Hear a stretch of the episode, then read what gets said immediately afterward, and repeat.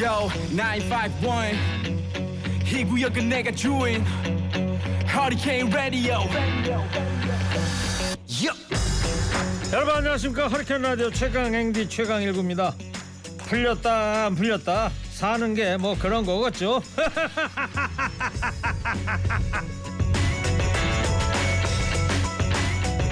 역주행. 길에서 하면 큰일 나죠? 근데 요즘 서점가에서는 이 역주행이 난리랍니다 출간된 지 꽤 시간이 흘렀지만 입소문을 타면서 베스트셀러에 오른 이른바 역주행 도서들이 화제라고 합니다 한 계단 한 계단 올라가거나 단숨에 정상을 차지하거나 이런 것도 의미가 있겠지만 잊혀졌다가 뒤로 물러났다가 뒤안길로 사라졌다가 사람들이 다시 올라오라고 손을 내밀어 주는 거 이거보다 짜릿한 게 있을까요? 정주행만이 정답은 아니었습니다. 이렇게도 가고 저렇게도 가고 그게 인생입니다. 이번 한 주 혹시 하는 일마다 잘 안 풀리셨나요? 잊혀졌다가 뒤로 쳐졌다가도 나를 불러줄 사람들 손을 내밀어줄 기회가 또 있겠죠? 그게 인생인 것 같습니다. 6월 16일 금요일 시동 가셨습니까? 좋은 음악 꼬라 뉴스 연중 무휴 하리케인 라디오 출격 Step by step Ooh baby 차근차근 가다 보면 잘 풀리겠죠? You kids on the block step by step Step by step New Kids on the Block의 Step by Step 들었습니다. 첫 곡 신나고 좋아요. 예, 이 노래가 90년에 나왔는데 한창 이때 10대 시절 보낸 분들 이제는 이제 40대, 50대가 됐을 것 같아요. 여는 말에서 역주행 도서 이런 말씀드렸는데 지금 찾아보니까 그러네요. 예.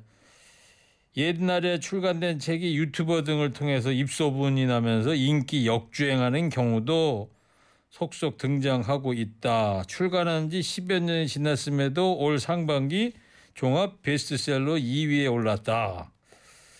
그리고 저 이름도 나오네요, 여기. 예. 제가 책 낸 건 아닌데 인기 유튜버들이 자산을 일구는데 큰 도움이 된 책으로 네. 아무 상관없는 얘기 드렸습니다. 죄송합니다. 일구행디 오늘 저녁 8시 축구 경기가 있는 날인데요. 대한민국 대 페루 경기 우리가 이길 수 있을까요? 예. 오늘 클린스만 감독이 이끄는 우리 국가대표팀 페루와 A매치 경기인데 자, 부산에서 8시에 하는데 손흥민 선수가 지금 약간의 수술을 받았다고 그러죠. 탈장 수술. 그래서 아마 선발 멤버에는 못 끼고 일단 벤치에 있을 거라고는 하지만 그래도 뭐 다른 선수들에게는 이 클린스만 감독도 그런 얘기를 하지 않습니까? 손흥민 선수가 빠지지만 다른 선수들에 대해서는 좋은 기회가 될 것이다. 예. 이따 한번 밤에 잘 지켜보자고요. 페루 감독 인터뷰 봐도 손흥민 선수 빠진다고 그래서 대한민국 축구 대표팀이 약하지는 않다 이렇게 얘기를 했다고 합니다. 노래 한 곡 듣고 오겠습니다. 남진 인생은 바람이어라.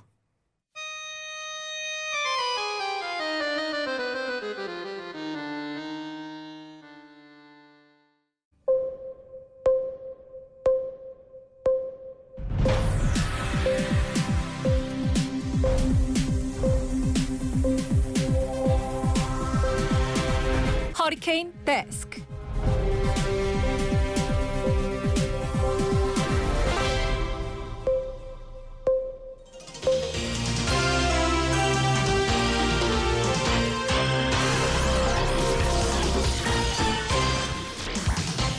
먹고 살기 힘들어도 지나치면 안 되는 세상 소식 전해드립니다. 허리케인 데스크.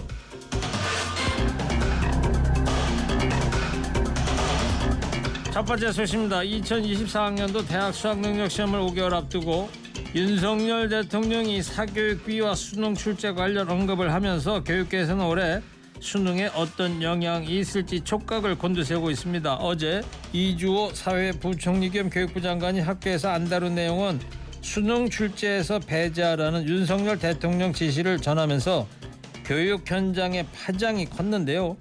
대통령실에선 실제 발언과 차이가 있다면서 방점은 사교육 카르텔을 깨야 한다는 의미였다고 4시간 만에 수정 공지를 냈습니다. 이어서 오늘 아침에 쉬운 수능, 어려운 수능을 얘기한 게 아니라면서 다시 한번 진화에 나섰습니다. 교육과정 범위 밖 수능 출제를 배제하라는 윤 대통령 발언에 대한 대통령실의 해명이 거듭되면서 학생, 학부모들은 당장 올해 수능 난이도가 어떻게 달라진다는 것인지 혼란스럽다는 반응입니다. 대통령 말 한마디에 우리 교육계가 또다시 휘청합니다. 입시 정책, 사교육 문제가 그렇게 쉽게 해결되는 거였으면 진작됐겠죠. 그래도 교과서 밖 문제 출제 금지는 저도 찬성합니다. 관건은 어떻게 하냐 이거죠. 이왕 말 나온 김에 좀 더 치열하게 고민해서 구체적인 방법을 제시해 주기 바랍니다. 서울시가 저출생 문제를 해결하겠다면서 미혼 청년의 만남을 주선하는 청년 만남 서울팅 사업을 내놨다가 여론의 문매를 맞고 전면 재검토하기로 했습니다. 원래 올해 여섯 차례에 걸쳐 서울팅에 참여할 250여 명을 모집할 계획이었죠. 이번 추가 경정 예산 안에도 사업비로 8천만 원을 편성했습니다. 그러나 이 사업 계획이 알려지자 저출생의 근본 원인을 비켜나갔다는 비판 여론이 일었습니다. 저출생은 높은 집값이나 육아하기 힘든 환경, 여성의 경력 단절이 주 원인으로 지목되는 만큼 만남 기회만 늘려서는 해결되지 않는다는 지적이 이어졌고요. 데이트 폭력이나 스토킹 피해가 심각해지는 가운데 자칫 서울팅이 범죄에 악용될 수 있다는 우려도 나왔습니다. 저출생이 워낙 문제다 보니 뭐라도 해야겠다라는 심정 이해합니다. 그렇지만 만나질 못해서 결혼을 안 하는 게 아니라는 거 우리 다 알잖아요. 이 길이 아니다 싶으면 빨리 되돌아오십시오.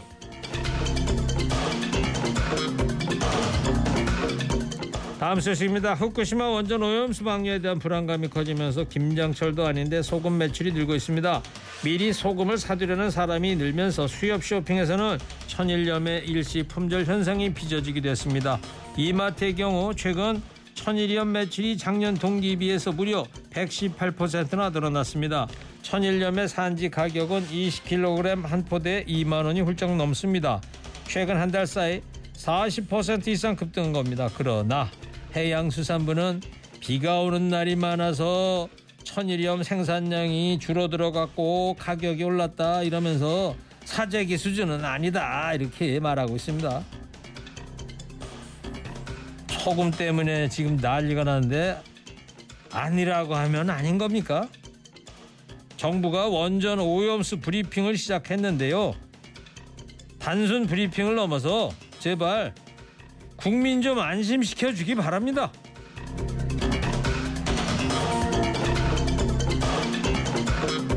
현대차가 파업으로 입은 손해 20억 원을 물어내라면서 노동자들을 상대로 10년 넘게 소송했는데요. 대법원이 결국 노동자들의 손을 들어줬습니다.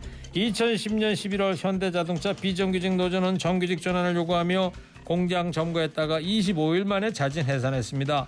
현대차는 파업 참가자 29명한테 278시간 공정 중단했다는 손실 20억 원을 물어내라고 소송을 냈습니다.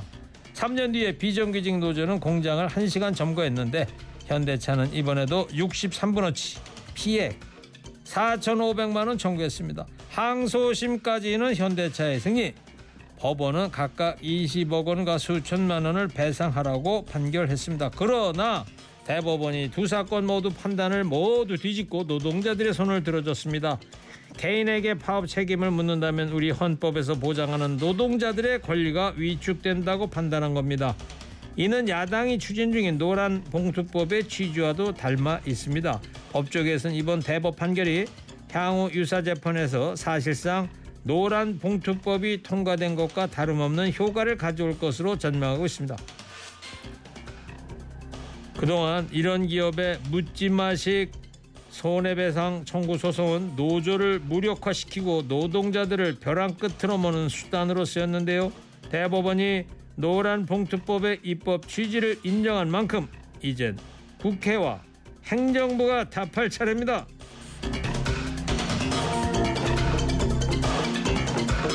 마지막 소식입니다. 요즘 일부 백화점 명품 매장에 들어가기 위해서는 대기 번호표를 받고 줄을 서야 하는 경우도 있습니다. 그런데 대기 번호 받는데 구매자는 물론 동행자까지도 이름과 연락처, 생년월일까지 내라는 곳이 있습니다. 프랑스 브랜드 샤넬 이야기입니다. 1인당 구입 물량이 한정돼 있어 갖고 대리 구매를 방지해야 한다는 이유입니다. 매장 측에선 수집한 정보는 바로 파기한다고 했지만 샤넬 코리아는 1년간 보유한다고 밝혔습니다. 이런 정책을 시행하는 샤넬 매장은 대한민국뿐입니다. 샤넬 코리아는 2년 전 화장품 구매 고객 8만 명 정보 유출 사고로 과징금 1억 2천여만 원을 내기도 했습니다. 명품인지 사치품인지 모르겠지만요. 줄까지 서서 사야 하는 건가요? 딱 한마디만 할게요. 그냥 안 사면 됩니다.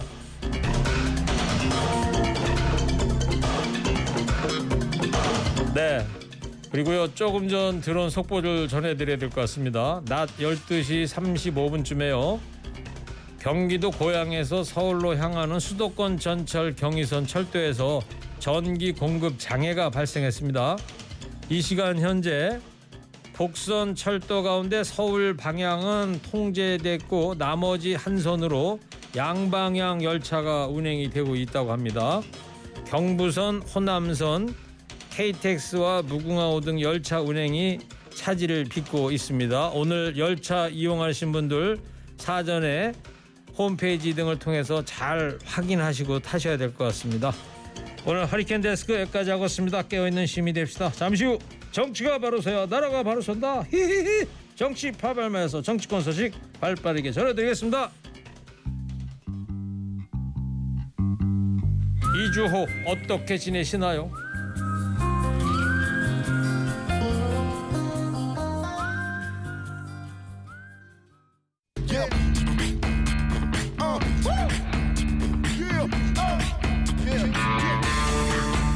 정치가 바로 서야 나라가 바로 선다. 정치권 소식 발빠르게 전달해 드립니다. 정치 파발마.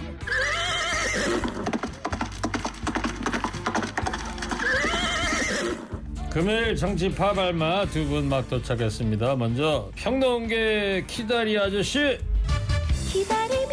미스터 송입니다. 송국권 평론가 어서 오세요. 안녕하세요. 반갑습니다. 두 번째 파발마입니다. 시사계 플라시도 도밍고. Perhaps love is like a resting 아 노래 잘하십니다. 김홍국 박사입니다. 어서 오십시오. 네, 안녕하세요. 시사도민고 김홍국입니다. 이 정도 할 줄 아세요? 아, 그럼요. 그래요? 저도 소, 소시적에 좀 불렀습니다. 한번 해보세요. 네. 폴랩슬로. Perhaps 됐어요, love 됐어요. 네, 네, 갑니다. 자, 청취자 여러분께 이런 질문 드릴게요. 차기 방송통신위원장 내정설이도는 이동관 특보의 아들 학폭 논란입니다. 또 과거 언론 통제 논란 이런 거 보시면서 어떤 생각 드시는지 오늘 다섯 글자로 보내주시 기 바랍니다. 나중에 두 분 추첨해서 작은 선물 보내드리고요. 중간중간에 소개도 해드리도록 하겠습니다. 자, 파발마 시작을 해볼 텐데 이동관 특보 논란입니다. 이 의혹이 그치지 않고 계속 기사들이 나오고 있는데 어제는 또 대정부 질문에서 이 특보가 과거 언론 통제 관여했다는 주장이 나왔는데요. 먼저 요 내용 국회에서 있었던 발언 고민정 의원의 발언을 듣고 오겠습니다. 방송사 선거기획단에 좌편향 기자들이 침투, 과열 혼탁 선거가 우려되므로 경영진에 대한 주의 환기 및 실효성 있는 제재 방안 강구로 건전보도 유도. 아니 제가 그 자료에 진실한 그러한 문서로서의 에, 서류인지에 대해서 저한테는 아무런 정보가 없습니다. 제가 지금 말씀드리지 않았습니까? 국정원에서 작성된 문건이라고요. 아, 의원님께서 말씀하셨다고 제가 꼭 믿어야 할 그러한 책임은 없는 거 아닙니까? 이동관입니다. 국정원에 자료를 요청한 것으로 보입니다. 이런 류의 문건 보고받은 적 있으십니까? 제가 답변해야 할 이유가 없는 것 같습니다. 네. 자, 고민정 의원하고 한덕수 국무총리 간의 질의응답인데 뭐 원활하게 이루어지진 않고 있습니다. 자, 두 분은 이동관 특보의 과거 언론 통제 의혹에 대해서 어떻게 생각하고 계시는지 들어볼게요.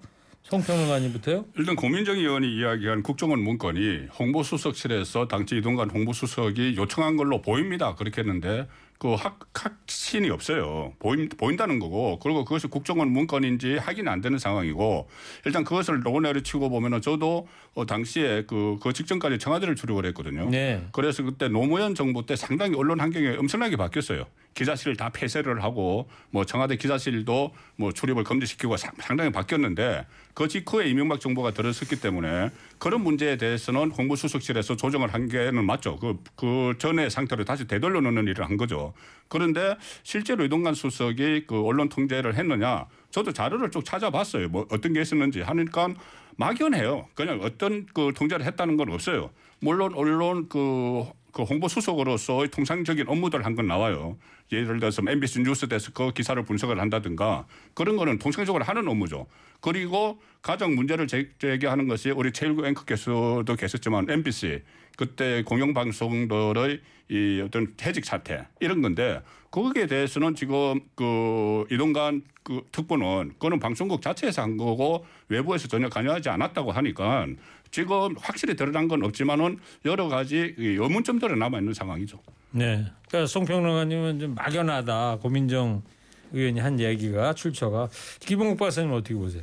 뭐 저도 당시 정치부장 보도국장 하면서 그 흐름들을 쭉 봤을 때 그 당시 이동관 홍보수석 지금 특보죠. 이번에 대해서는 언론의 사실은 검은 손이다라고 많이 언론인들은 얘기를 했습니다. 왜냐하면 이번 문건도 보면요. 홍보수석실의 요청으로 만들어졌고 이 문건 진위업을 자꾸 얘기하는데요. 이거는 당시 저 홍보수석실 요청으로 국정원이 만들었다는 건 정부의 문서를 받은 거기 때문에요. 이걸 가짜라고 얘기하는 건 저는 말이 안 되고요. 그 내용들 보면 MBC 자편형 제작진을 배제하고 뭐 모니터링하고 여러 가지 내용들이 나와 있습니다. 이걸 요청한 홍보수석이 이걸 몰랐다? 말이 안 되는 내용이죠. 그리고 그 당시에 어떤 일이 벌어졌습니까? 방금도 말씀하셨지만 MBC의 무수한 기자들이 해직돼서 MBC가 이후에 노조가 세 개가 생기고 엄청나게 뭐 어, 제작하는 PD분들을 무슨 식빵 만드는 곳에 보내고 난리가 나지 않았습니까? 어, 신청 교육들하고 제가 뭐 기억하는데요. 뭐 그런 상황 벌어지고 KBS 정윤주 사장 쫓아내고 나중에 다 아니라는 걸로 밝혀졌는데 그 당시에 언론인들에 대한 탄압 다 그리고 종편의 출발 많은 것들 네. 결국은 이동관 수석의 손에 의해서 이루어졌다라고 보는 것이 맞을 것 같고요. 네. 그래서 이번 어 방통위원장 된다면은 많은 우려가 된다라는 것이 지금 언론계의 시각이기도. 합니다. 지금 뭐 옛날 MBC 얘기하고 계시니까 저도 막 얼굴이 막 후끈후끈하고 달아오르긴 합니다만 네. 저는 얘기를 안 할게요. 네. 네, 우리 칠구 앵커님 저그 자. 당시 많이 기억납니다. 그리고 학폭 논란이 있는 이동관 특보 아들의 전학 사유를 두고도 논란인데요. 민주당은 조작 의혹을 제기하고 있어요.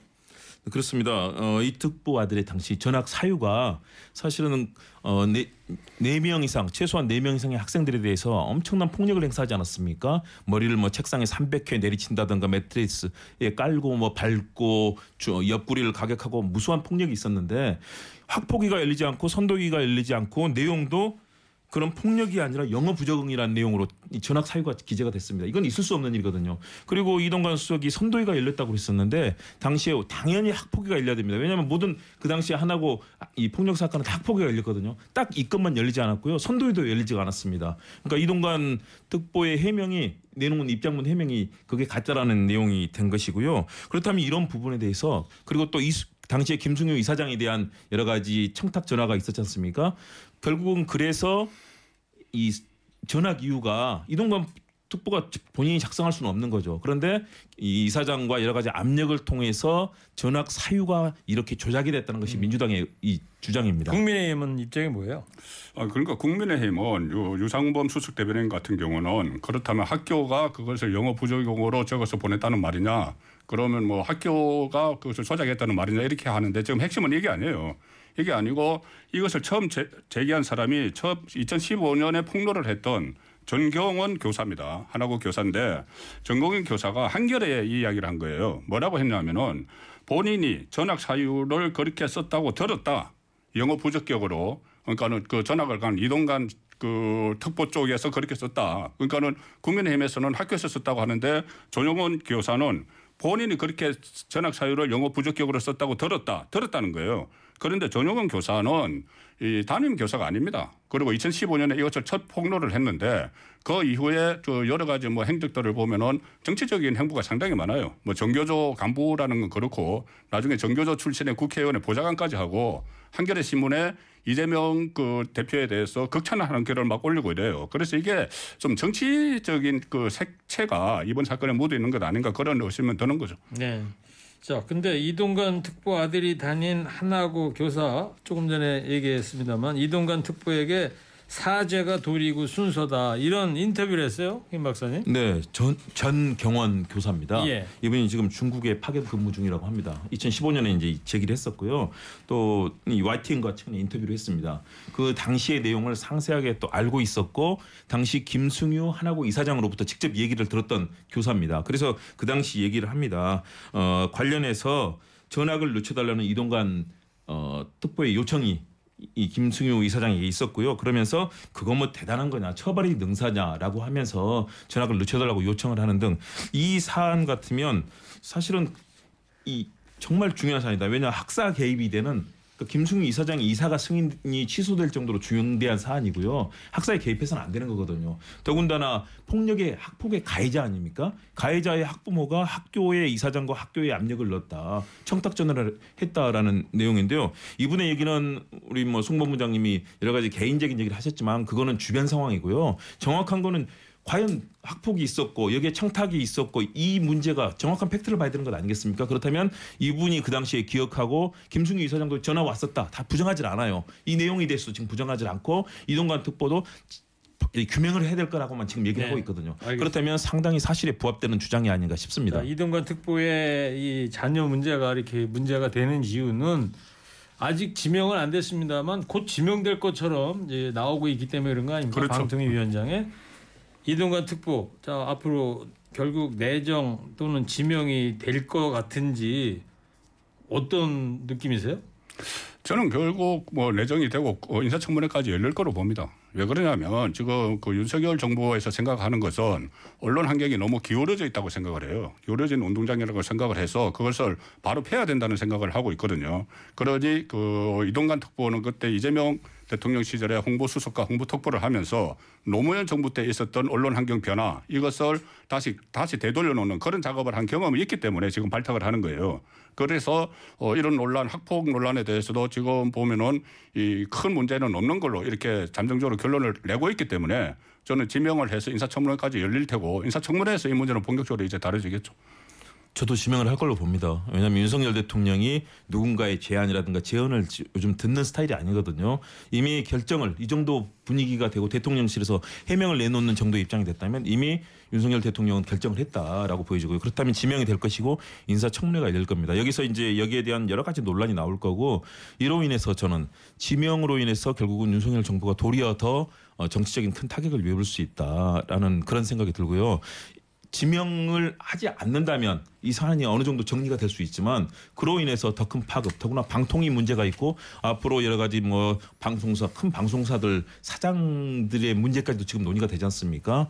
그리고 이렇게 방송 환경을 언론 장악이라는 프레임으로 지금 언론계에서 보고 있지 않습니까? 그러면 앞으로 이, 이 사안이 쉽게 얘기할 수 있는 상황이 아니다. 지금 언론계는 도리어 보수가 훨씬 더 앞서고 진보가 더 소수인 그런 전체적인 언론 지형들을 보이고 있는데 이렇게 무리하다가 더 큰 저는 어려움을 닥칠 수도 있다. 좀 언론. 지형도를 김홍욱 박사는 보수가 더 나, 앞서고 있다 그러는데 어떻게 보세요? 아니 그러니까 이뭐 매체 종교별로 좀 다르겠지만은 직접적으로 많이 영향을 미치는 쪽이 라디오 쪽입니다. 라- 실제로 라디오인데 그때 뭐 통계도 나왔잖아요. 그때 윤석열 대통령 미국 방문 때 패널들 배치가 뭐 진보 쪽이 한 8이면은 보수로는 2였다. 그 여러 가지 사례들도 있기 때문에 기울어져 있다고 보는 거죠. 네. 저는 저희 TBS 허리케인 라디오는 완전 1대1입니다. 저는 왜 그런 말씀 드리냐면요. 어, 그런 여러 가지 매체들 숫자라든가 사실은 공중파라든가 여기서는 일방적으로 편들기는 굉장히 어렵습니다. 저도 보도국장을 했지만요. 그건 불가능하거든요. 허리케인 라디오 1대1로 완전히 하듯이 최소한의 그런 공정성을 가지려는 노력을 하는 거고요. 그 외의 매체들을 보면 굉장히 기울어졌다는 그런 평가를 할수 있다고 봅니다. 김홍국 박사님은 저- 보도국장을 저기 교통방송 네, TBS TBS. 보도국장을 하셨던 분이고요. 네. 자 이동관 특보 논란 지켜보시면서 청취자 여러분 다섯 글자 보내주고 계십니다. 국민은 패싱 사람이 없어 알아서 선택 멋지다 연진 그 더 글로리 드라마 예, 풍자에서 멋지다 연진 무슨 뜻인지 모르겠습니다. 예. 어제 국회 정무위원회 후쿠시마 오염수 시찰 단장이었었죠. 유국희 단장이 이제 국회 출석했는데 자 김홍국 박사님 유국희 단장 어떤 발언을 했는지 좀 정리 좀 해볼까요? 네, 어제 국회 정무위원회 현안 질의가 있었습니다. 여기에 오염수 시찰 단장이었던 유국희 단장, 원자력 안전위원장이죠. 이분이 발언을 했습니다. 그래서 이제 의원들의 질의에 대해서 오염수에 대한 정밀 분석이 끝나면 모든 자료를 공개하겠다. 의원들이 이제 자료 공개를 요구하고 지금 시민단체 요구가 빗발치고 있지 않습니까? 여기에 대해서 모든 자료가 분석이 끝난 뒤에 공개할 것이고 일본의 방류 전에 최종 결론을 내겠다라는 원칙적인 입장을 얘기했습니다. 네. 근데 일본의 오염수 처리 방식에 대해서 방류가 아니라 지하 매설 방식도 있다 이렇게 얘기를 하니까 유국희 단장이 검토한 적이 없다고 해서 논란이 되고 있는데요. 요 이야기 한번 들어보겠습니다. 오염수 처리 방식이 다섯 가지 있다고 하고 이제 해양 방출, 해양 방류 방식은 약 300억. 그다음에 지하 매설은 약 2조 원. 일본 정부가 돈 때문에 300억 들어가는 해양분을 택한 거 아니냐. 지금 일본의 방류 계획이 차근차근 진행 중이기 때문에 아니, 그런, 그런 말씀 아까 다 하셨고. 예, 예, 그 부분이 저희들이. 예. 우선시해야 되는 부분이 다섯 가지 방안에 대해서 저희 원안위가 검토한 적은 어, 없습니다. 이거 왜 검토 안 하세요, 그런 걸? 이 중요한 걸? 어, 국민들한테 설명해 주잖아요. 기술적으로 가능한데 일본이 안 하고 있다. 아니면 불가능하기 때문에 이것은 검토 대상이 아니다. 이거, 이거 파- 검토해야 되지 않아요? 네, 질의한 의원은 황운하 더불어민주당 의원이었고요.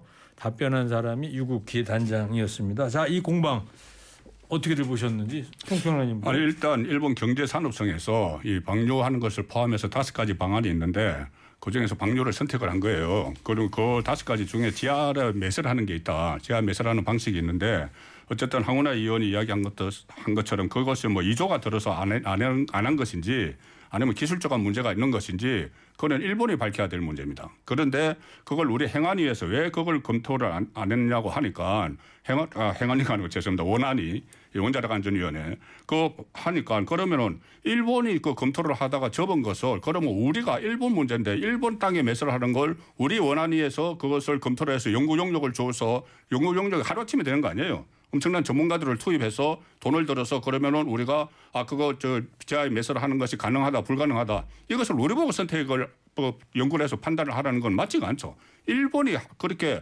적극적으로 검토를 하라고 우리가 요구를 할 수 있어도 우리 쪽에서 그거를 일본이 그 지하에 매설하는 거를 우리 쪽에서 결론을 내서 이돈 들여서 연구 용역을 해서 하는 걸 그 자체가 저는 맞지 않다고 보고 지금 유국희 단장도 이야기했듯이 일본에서 이것을 구체화하지 않고 있기 때문에 우리도 거기에 대해서는 검토를 안 하고 있다 이 말입니다. 일본이 구체화하면은 우리나라도 같이 아 그런 방법이 있구나 하고 할 수 있지만은 일본이 접은 걸 가지고 우리나라에서 그 돈 들여서 하라는 건 좀 말이 안 된다고 봅니다.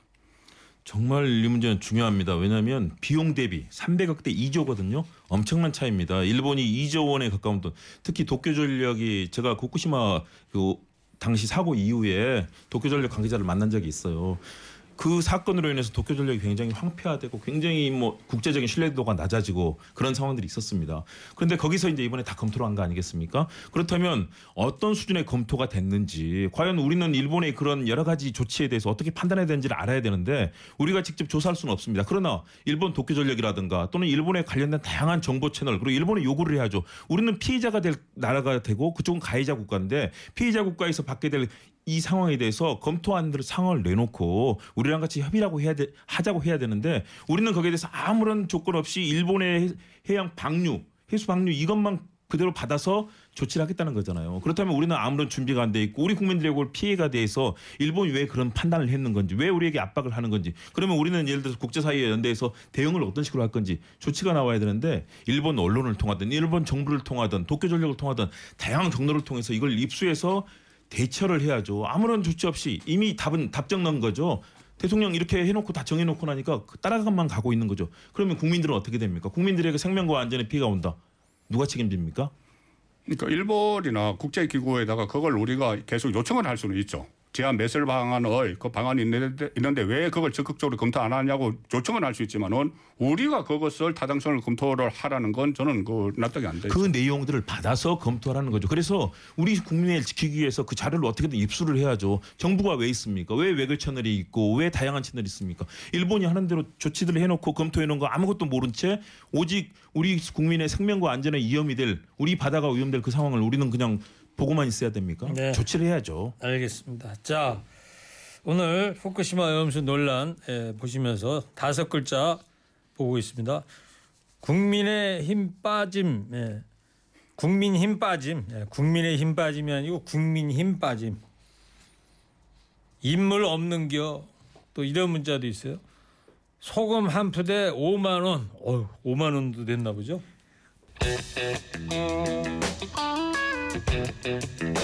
자, 뭐 지난 주말부터 뜨거운 논란입니다. 싱하이밍 중국 대사 논란인데 민주당 의원들이 중국을 갔다 왔고 또 간 분들도 있고요. 자, 이유가 뭐죠? 지금 중국 간 이유가? 네, 일단 중국의 전인대 전국인민대의원회와 어 중국의 성 정부에서 이제 초청을 했습니다. 그래서 그쪽에서 열리는 문화 행사에 참관을 하는 거고요. 어, 두 차례 행사가 있었거든요. 그 두 번의 행사 중에서 중국과의 문화 교류가 직접적인 것이고요. 그리고 중국에서 여러 가지 취하고 있는 사드 이후에 이 관광 집 이 집단 관광객들 에 대해서 조치하는 것들을 풀어달라 단체 관광에 대한 규제를 풀어달라는 그 문제가 있고요. 또 중국 측의 장기 비자 허가 문제가 있습니다. 우리 기업인에 대한 거요. 그리고 중국 내 한국 게임 서비스 허가 문제 등이 있는데 네. 아침에 제가 방송하면서 인터뷰 들어보니까 어, 홍익표 의원이 얘기하더라고요. 상당 부분 중국 측에서 이런 문제에 대해서 제기를 듣고 여기에 대해 조치를 하겠다는 그런 약속을 네. 받았다라고까지 이 얘기를 들었습니다. 근데 싱하이밍 주한 대사 이 설화에 대해서 중국에 가면은 이제 문제 제기를 할 거냐 이렇게 물으니까 국익에 과연 그게 도움이 되겠 느냐 이런 답변을 했다고 하는데 네. 어떻게 보세요? 그 방중단의 부단장이죠. 박정 의원이 이야기했습니다. 박정 의원이 문화 교류를 하러 간- 가는데 그런 거 해서 국익에 무슨 도움이 되겠느냐 이렇게 이야기를 했어요. 지금 이 박정 의원이 이야기하는 게 어떤 국익을 이야기하는 건지 모르겠어요. 그러니까는 국익 지금 이야기하는 국익은 아마 중국이 뭐 우리가 강하게 항의를 하면은 보복을 해서 뭐 수입을 안 하고 그때 싱하이밍이 그런 이야기 했지 않습니까? 그 중국에 대해서 우리가 무역 적자를 내는 것은 탈중국화 했기 때문이다. 이런 식으로 한 것처럼 보복을 당하니까 국익에 도움이 안 된다. 이렇게 이야기를 그런 논리를 펴는 것 같은데 지금 이 국익을 어떤 국익을 말하는지 모르지만 이, 그 이런 이야기까지 하지 않으면은 국민을 대신해서 국회의원을 하고 국민을 대신해서 지금 중국에 가는 겁니다. 그런데 이것을 안 하면은 국격 국격을 되찾지 못하는 거죠. 국익은 뭐 어떤 국익을 말하는지 못하겠지만은 모르겠지만은 국격이나 어떤 국민의 자존심은 전혀 생각하지 않는 좀 그런 발언이라고 봅니다. 했어야 해야 되는데 왜안 해야죠. 송평론가님 이제 그 반론 짤막하게 네, 한 저- 줄만 저는 조금 들어볼게요. 다르게 생각합니다. 당연히 그런 얘기를 할 수도 있을 거고요. 또 이것은 문화 교류의 측면이거든요. 다양한 층위에서 중국과 이- 이해를 넓히고 우리의 경제적인 문제, 문화 교류의 문제 이걸 통해서 나중에 정치까지 가면 좋은 건데 처음부터 정치 얘기권에서 서로 싸움만 하고 아무런 대화가 이루어지지 않는 것보다는 우리가 하나씩 얻으면서 실리적인 측면에 접근할 수도 있다. 그런 측면에서 알겠습니다. 뭐 저는 이해됩니다. 여기까지 두 분 의견 듣겠습니다. 방송 들으시다가 김포는 소금 20kg가 7만 원입니다. 또 검토도 싫은 건가요? 이런 지- 아까 지하 매설료 관련해서 문자 보내신 것 같습니다. 자, 그럼 두 분도 이동관 특보 관련된 특, 논란 보면서 드는 생각 다섯 글자로 한 줄 평하겠습니다. 자, 미스터 송부터 해주세요. Three, two, one. 교실 정치화. 너는 계획이 다 있구나. 송강호 씨한테 칭찬을 받았습니다. 이어서 시사 도민고 김홍국 박사 해주세요. Three, two, one. 굿바이 동관. 확실합니다. 확실합니다. 어, 영어까지 쓰셨네요. 도민고라 굿바이. 아이. 자 정치 파벌 지금까지 송권 평론가 김홍국 박사였습니다. 두 분 고맙습니다. 네, 감사합니다.